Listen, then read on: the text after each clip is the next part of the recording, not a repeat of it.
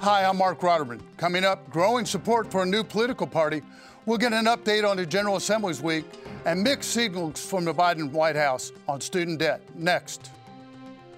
Major funding for Front Row is provided by Robert L. Letty. Additional funding provided by Funding for the lightning round provided by NC Realtors, State Employees Association of North Carolina, Reifenberg Construction, Stephen Gleason, and Jane and Van Hip. A complete list of funders can be found at pbsnc.org slash front row. It's Front Row with host Mark Rotterman. Welcome back. Joining the conversation, Mitch Kokai with Carolina Journal, communications consultant Donna King, political analyst Joe Stewart, and Nelson Dollar, senior advisor to North Carolina Speaker of the House. Mitch, let's begin with Gallup poll on support for a new political party. In a recent Gallup survey, 62% of U.S. adults said the two major parties do such a poor job of representing the American people that a third party is needed. That is up from 57% in September. Now, to put this in perspective, that number has hit 60% before a few times 2013, 2015, 2017. But the change in the support is very interesting. Back in September, only 40% of Republicans agree with this notion. That number has now jumped to 63% of Republicans. So, certainly a lot of interest among people who've been traditionally Republican in this idea of having a third party. In addition to that 62% figure who support the idea of a third party, just 33% think the two parties are doing an adequate job of representing the American people. That's the lowest point since it was 26% back in uh, 2018. So we certainly have seen a lot of interest in the change. Another thing that's interesting in this Gallup survey a full 50% of adults identify themselves now as political independents. That's the largest figure that Gallup has ever recorded on this front. Joe, what struck you about this poll?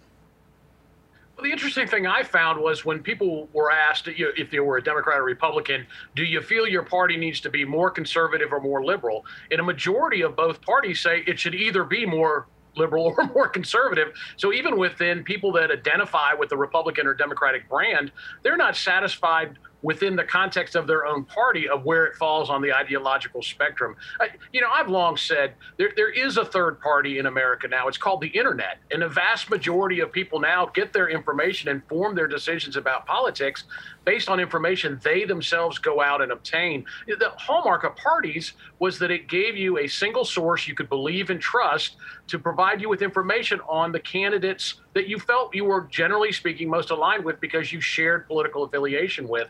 But I think increasingly voters and younger generation voters, they're going to look for different sources to get this information and they're going to be educated based on what they find in social media and other internet sources. Nelson, could a third party, pro Trump party, uh, emerge?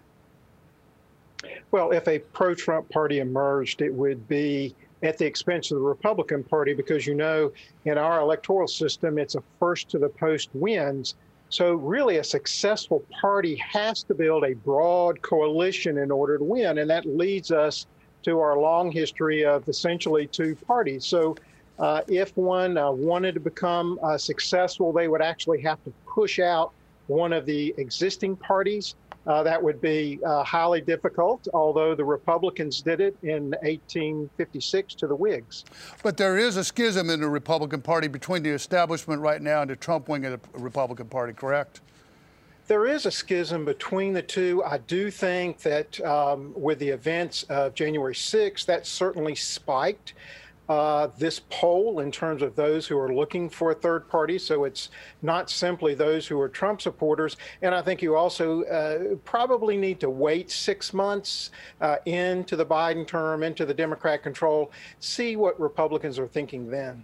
Donna, wrap this up in about 40 seconds, please. Well, I think it's interesting the timing of this poll. It came out the same week as a Reuters story that said about 100 former members of the Reagan administration, people who worked for Reagan or uh, either Bush president, have gotten together to talk about forming another party. And they say this one would be center right. That story coming out this week. But at the end, if people don't vote for them, it really doesn't matter. Jo Jorgensen got about 1.5% of the vote in, in, uh, in 16. And then, of course, Gary Johnson, he got about 3% of the vote. So it really only matters if people go to the polls for a third third party.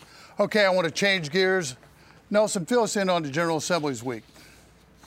Yes, Mark. Education was the focus in the General Assembly this week with two key pieces of legislation moving forward. The conference report for Senate Bill 37, the in person uh, learning choice for families, passed both chambers with bipartisan majorities. Uh, and this bill, of course, would fully reopen public schools. Uh, we have the resources. Uh, we know the precautions that need to be taken to safely return students and teachers to the classroom. And we also know the high cost of those kids not being in the classroom. The uh, for the better part of the last year. Uh, to address learning loss that's occurred, uh, HB 82, the Summer Learning Choice for NC Families, was introduced by Speaker Moore and co sponsored by 82 members of the House. Uh, the bill would require uh, all school systems to offer a program of 150 hours of learning and enrichment uh, over the course of the summer for at-risk students. Now, is that uh, voluntary for the students? Voluntary for the students? It would be. It's it's mandatory that the school systems offer this summer learning and enrichment program, but it would be optional for all parents to uh, uh, uh send their children. Okay, what have you been following, Donna? So, one of the things I've been following is a bill that has just come out of the Senate or has just been proposed in the Senate would cut funding for cities and counties that move forward with a defund the police plan. For example, in Asheville, they cut almost $800,000 from the police budget. In that case, uh, proportionally, they would lose transportation money from the state if they choose that option to defund their local police. That bill, of course, is in the Senate now. I believe it's in the Senate Rules Committee. Um, but it really does speak to penalties penalizing states and counties who undercut some of their local law enforcement. Joe, jump in here.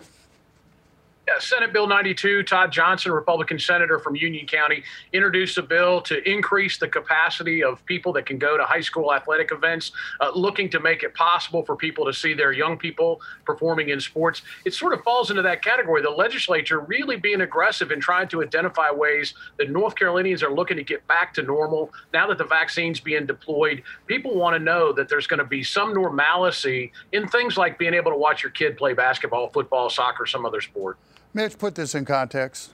There are a lot of interesting things going on at the beginning of a new uh, legislative session. Since this is the long session, you'll see a lot of ideas. One of the behind the scenes things that really struck me was that we learned that something called the Program Evaluation Division, which is a part of the General Assembly that's looked at government programs and tried to find waste, fraud, and abuse, that's going to shut down. And some people were saying, what? Does this mean that legislators aren't interested in looking at fraud, waste, and abuse anymore? Legislative leaders are saying, no, it's just time for us us to rethink how we do this. We've actually we created a bureaucracy with the program evaluation division. It was a good time to step back and say, is that the most efficient way to do these things? They say no. You could probably just handle this with a legislative committee tackling these same issues. Nelson, wrap this up in about 40 seconds. Final thoughts, please. Well, we also received a more formal report from our economists this week uh, in the General Assembly, not only talking about revenue, but talking about the prospects for North Carolina's economy. Uh, one of the very bright spots that came out of that is that we have a diverse economy in North Carolina that has allowed our uh, both jobs to rebound as well as revenues to rebound. But we still need, uh, as Joe was mentioning, to open businesses and get a large segment in, in tourism and leisure and hospitality services back to work. Okay, Don, I want to talk about the Biden administration. They've been sending mixed signals on canceling student debt. Fill us in. Yes, this has gotten a lot of airtime this week. President Biden saying that he was going to not really support or could not support uh, giving $50,000 per borrower uh, in debt forgiveness for student loans. Uh, he said that his cap on what he could do uh, ex- through executive order was about 10,000, and then he was getting a lot of heat from Chuck Schumer and from Elizabeth Warren, who proposed legislation to forgive $50,000 per borrower in student debt. So this is showing a kind of an about face, a little bit of mixed messaging, but it's really sparked some anger with a lot of millennials who backed Biden because of this particular campaign promise. Um, there's been the Brookings Institute did a study, and they said that if they were to do this, it would be a trillion dollars. It would cost a trillion dollars to do this and be one of the largest transfer programs in American history. Mitch, can he do this by executive order? I've seen some uh, uh, scholars think he can, some others think he can't. Yeah, there's still a debate about that. Uh, Biden himself, as we just talked about, said he thought he per- perhaps could forgive up to about $10,000 worth of student debt. But if he wanted to go to that $50,000 level that Senator Chuck Schumer and Senator Elizabeth Warren have been talking about, that he probably couldn't.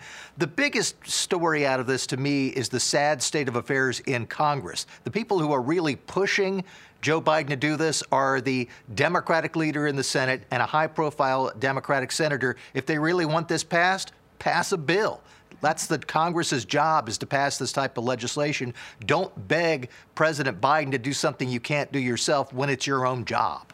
Nelson, is uh, Schumer, that's a great point by Mitch. Is uh, Senator Schumer trying to protect his left flank from AOC, who may primary him in New York? Well, I think he is, and and it also just shows that, uh, as Mitch said, if, if, Congress wants to act, that's who should act. They are supposed to control the purse strings, and it also begs the question. I mean, you're shifting, as Donna said, a, a trillion or a trillion and a half dollars onto the backs of U.S. taxpayers without actually addressing the real issue of soaring university costs. Is this good public policy, Joe? You think? The, the challenging part of this for me is the intention of federal student loans is to make it possible for people to attend college. The idea being that the education they obtain there would make it more likely that they could sustain themselves economically by getting a better job after college. The fact that you might be forgiving money for someone who paid for an education that's not proven to be economically viable enough for them to repay the loans is kind of an unfortunate circumstance here. Uh, listen, I know Duke Energy has plenty of open positions for welders. I mean, go to Wake Tech, go to any of the community college campuses, get a certificate to be a welder. You have a job, gainful employment. Those are the kinds of things that are needed in our society. It's hard for me to have too much sympathy for someone who chose a major that's simply not going to be able to produce the income necessary to repay these loans. Forgiveness looks a little bit like you're rewarding a bad decision. Mitch, this is getting a little symptomatic of how the, the White House, now they're just in their early days, is uh, messaging, though, isn't it? Yeah, you're seeing some interesting uh, back and forth coming out of the Biden White House, and probably that, a lot of that is early growing pains. But one of the interesting points that I saw was that the chief spokeswoman for the, the, the president came out and basically said the same thing that I did to uh, Schumer and Warren. Hey, if you want this to happen, pass a bill. It's your job to do it. I thought that was an interesting development. Donna, wrap this up in about 40 seconds, please. Well, I think one of the things, if you're sitting there on a pile of student loans, you can bet that there are going to be some strings attached to who gets forgiveness and who doesn't. It's going to depend largely on where you went to school, uh, even whether you're doing volunteer work. And so I think you're, uh, and what you're, how much you're making now, to Joe's point. So those who maybe made a different major decision or making a little more money, they're not going to get the amount of relief as those who are not making as much with their degree. Joe, let's talk about Gavin Newsom. He's feeling a little political heat in California, isn't he? Yeah, the governor of California, Gavin Newsom, facing a recall proposition uh, in that state, one of 19 in the country where people can sign up on a petition to order the recall of a state elected official. We don't have that here in North Carolina. Newsom catching a little flack in the aftermath of his announced uh, shutdown of restaurants and businesses a few months back, and then caught at a Napa Valley restaurant called the French Laundry, which sounds like the kind of place you need to wear something lacy and frilly to eat at. but he got caught in there really in defiance of the order that he had just issued in terms of safety protocols for COVID 19. The last time this happened in the state 18 years ago, Gray Davis, the then governor, was recalled, and it brought rise to the governor, Arnold Schwarzenegger. So we'll be interesting to see uh, if the petitions uh, have a sufficiency of, of signatures. They need 1.5 million or so. Those are due by the middle of March. Um, and if the recall goes onto the ballot somewhere between 30 and 90 days after the petitions are verified, uh, it'll say two questions really. One, uh, do you want to recall the governor? And two, if you recall the governor, who do you want? Now, interestingly enough, Donald Trump is sort of playing footsie with getting involved with this. One, one of his former uh, cabinet officials, Richard Grenell, was the national security advisor, has talked a little bit about the possibility of getting into this thing as one of the alternatives to Gavin Newsom if he is recalled. Nelson, is this the first scrimmage post Trump? Well, it might be, but you know, in California, we've had 54 attempts to recall governors since 1913. So this is sort of a the parlor game out there they have fun with.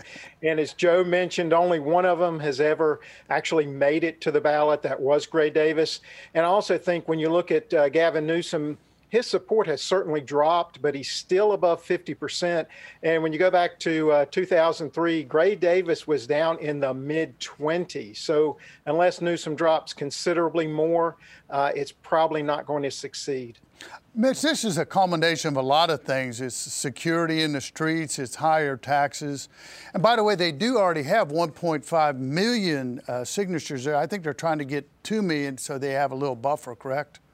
Well, and it's amazing, Mark, that, uh, that you're seeing this in a state that has so many natural advantages. If you would think if you're the governor of California, you could just kind of show up and just don't do anything really stupid and you'll probably succeed. But California has adopted so many bad policies, and, and it coming from uh, Governor Newsom's party that it's coming home to roost. The most interesting piece to me is President Trump. If he does get involved, this would be probably the first time that we've really seen him get involved in something that doesn't have a direct impact impact on him. When he's gotten involved in congressional elections, it's because Congress he has seen could support the things he wants to do. If he gets involved in this, it's basically just something that would support uh, one of his former workers or his party rather than something that directly impacts him.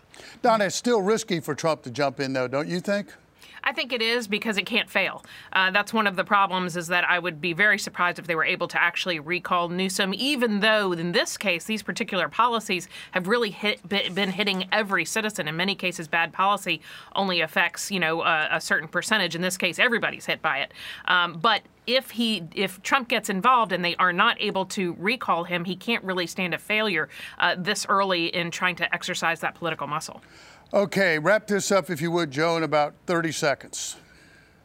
Well, I think, uh, as Nelson said, I mean, this is high theater in California. They've had propositions on the ballot. It's a real political consulting industry around this. I think it's a solid blue state. It seems very unlikely to me that Newsom will, will actually be recalled. The, the, challenge here is it's an expensive thing for the state to have to put on an election. And there's a lot of other things going on, not the least of which is still COVID 19 and the vaccine distribution. It, it's a shame that this has come up at this time, in my opinion. But I think there's a 20% rule out there, Joe. I mean, if you had 10 or 15 people in the primary, there's a possibility the Republican could win. Okay, I want to move to the most underreported story of the week, Mitch. A number of cities across North Carolina are scheduled to have elections this year, and many of those cities have districts that candidates run in districts. Well, one of the problems is this is a year for redistricting, and we have learned that census data with district level information isn't going to be available until September 30th. Well, there are some places like Raleigh that have elections scheduled October 5th. So it looks increasingly unlikely that these municipal elections in places that have districts are going to be able to take place this year. Uh, it's likely that uh, they would be pushed back into the primary date. But even then, given some delays in the census data, it's not entirely clear if you could have these elections taking place on the March 2022 primary date. So uh, we're talking about Raleigh, Charlotte, Greensboro. Winston-Salem, Cary, a lot of big places where elections are scheduled for the fall, but they might not take place. Great catch. Underreported, please, Donna. So I'm going to talk about vaccine tourism a little bit. We mentioned uh, last week that there was people uh, trouble with people jumping the line to get a vaccine. Well, now the state DHHS has lifted that requirement that uh, local officials have to give the vaccine to whoever uh, is can take it and qualifies for the age limit. Uh, they estimate that around 30,000 of our first million doses went to people who don't live in North Carolina. So that's one of the things we really got to pay attention to that our doses are going to our citizens. That was first, first first brought to our attention, I think, by our colleague Travis Fain at WRAL. Mm-hmm. Underreported, please, Joe. Yeah, the state's uh, historically black colleges and university within the public university system have uh, sought from the board of governors for those institutions an increase on the limitation of the number of out-of-state students that it can attend those colleges and universities, currently capped at 18%, seeking to find a way to bring in more high-quality students from out of state to attend these fine institutions. In large part, they provide a great education, and uh, they're, they're finding that they need to bolster their undergraduate populations. I think this is an issue for the entire university system, looking at perhaps the need to increase that limitation. More students need to come from out of state, maybe even from other parts of the world, get a taste of North Carolina, receive a high quality education. I know that the desire is to make sure there's plenty of space for in state students to attend these institutions, but for now, the HBCUs are leading the charge to bring in more out of state students. Nelson, underreported, please. Well, we've talked a lot about the impact of the pandemic on the world economy. What's underreported is that global consumption actually peaked in 2019 before the pandemic and will continue to trend downward for the balance of this century. So, if you look at it, only one major industrialized country, Japan, uh, has actually successfully transitioned to a post growth economy. Uh, now, with most of the industrialized world uh, aging into mass retirement, export led economies like Germany and China in particular are really facing an existential threat uh, that has been accelerated by the pandemic. If you're looking at the United States, we will be insulated from this for at least the next couple of decades with a much younger demographic and our trade connection with Mexico's youthful consumers are also going to benefit the United States. So, what's the solution for uh, Europe and other countries? Well, they're really going to have to look at making fundamental changes in their economic models. I mean, this is something that people just haven't contemplated, and I don't think anybody has the solution yet, but it will be a world changing um, uh, phenomenon over the balance of this decade. Okay, let's go to the lightning round. Who's up and who's down this week, Mitch? What's up is bipartisan opposition to litter. There's a new piece of legislation in the General Assembly called the Highway Cleanup Act, which, among other things, would double the state fine for littering. Among its major sponsors, the House Majority Leader, so one of the top Republicans, John Bell, and on the other side, a progressive Democrat, Pricey Harrison, who in a news report about this said this is probably the first bill she and Representative Bell have ever co sponsored. Uh, my Who's Down I've got to go with Richard Burr. Whatever you think about his vote on the impeachment trial, uh, it's never good for a senator to have the Central Committee of his party vote unanimously to censure him. Uh, the one good thing, probably, he's sending a little card thanking Senator Ted Cruz for getting him out of the headlines because of Cruz's recent trip to Cancun. Donna, who's up and who's down?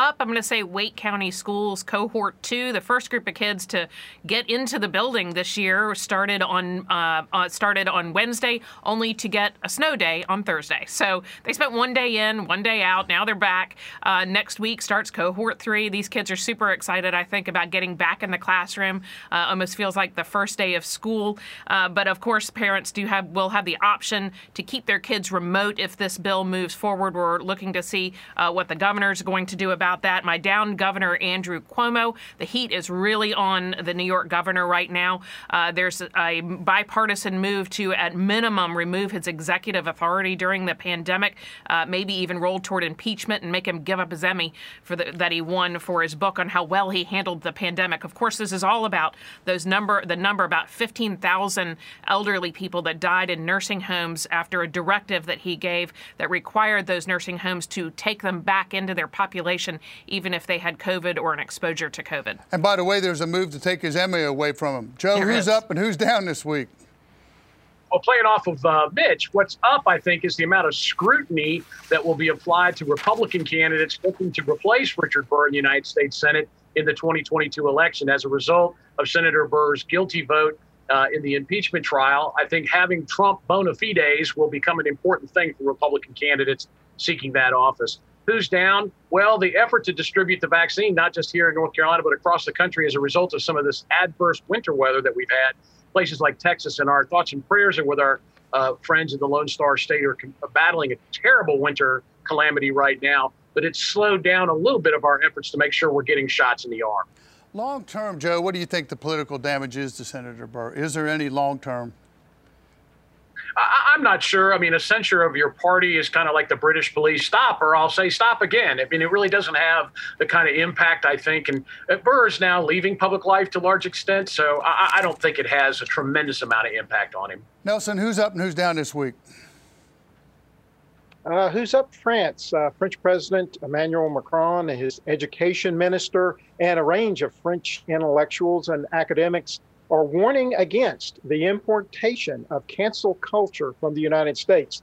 Uh, in their view, American wokeness is actually a threat to both French society and their heritage at a time when they free, see uh, France poised uh, to really reassert itself on the world stage. So they want to keep their, their culture strong. Uh, who's down is wind energy in Texas, as Joe mentioned, the weather down there, the icing and the super cold conditions led to a freezing uh, of wind turbines, basically taking at least half of that power production off the grid, and it shifted a tremendous amount okay. of extra burden onto gas generated power, uh, which also had some weather issues as well. Uh, I would say it's a wake up call to get to newly advanced nuclear power technology back on the agenda. Headline next week, Mitch, quickly. Two alternatives Cooper signing delays first veto test, or Cooper veto puts pressure on Democratic lawmakers. Donna, quickly. Uh, Fed Chairman Jerome Powell speaks to the Senate about the future of our economy. Joe, headline quickly. Cooper finishes filling all of his cabinet secretary's positions. Full steam ahead on the Cooper legacy Nelson, as governor. Quickly. Facebook and Google declare war on Australia. Okay, okay, that's it for us. Great job, panel. Thanks for watching. Hope to see you next week on Front Row. Have a great weekend funding for Front Row is provided by Robert L. Letty. Additional funding provided by Funding for the lightning round provided by NC Realtors, State Employees Association of North Carolina, Reifenberg Construction, Stephen Gleason, and Jane and Van Hip. A complete list of funders can be found at pbsnc.org slash front row.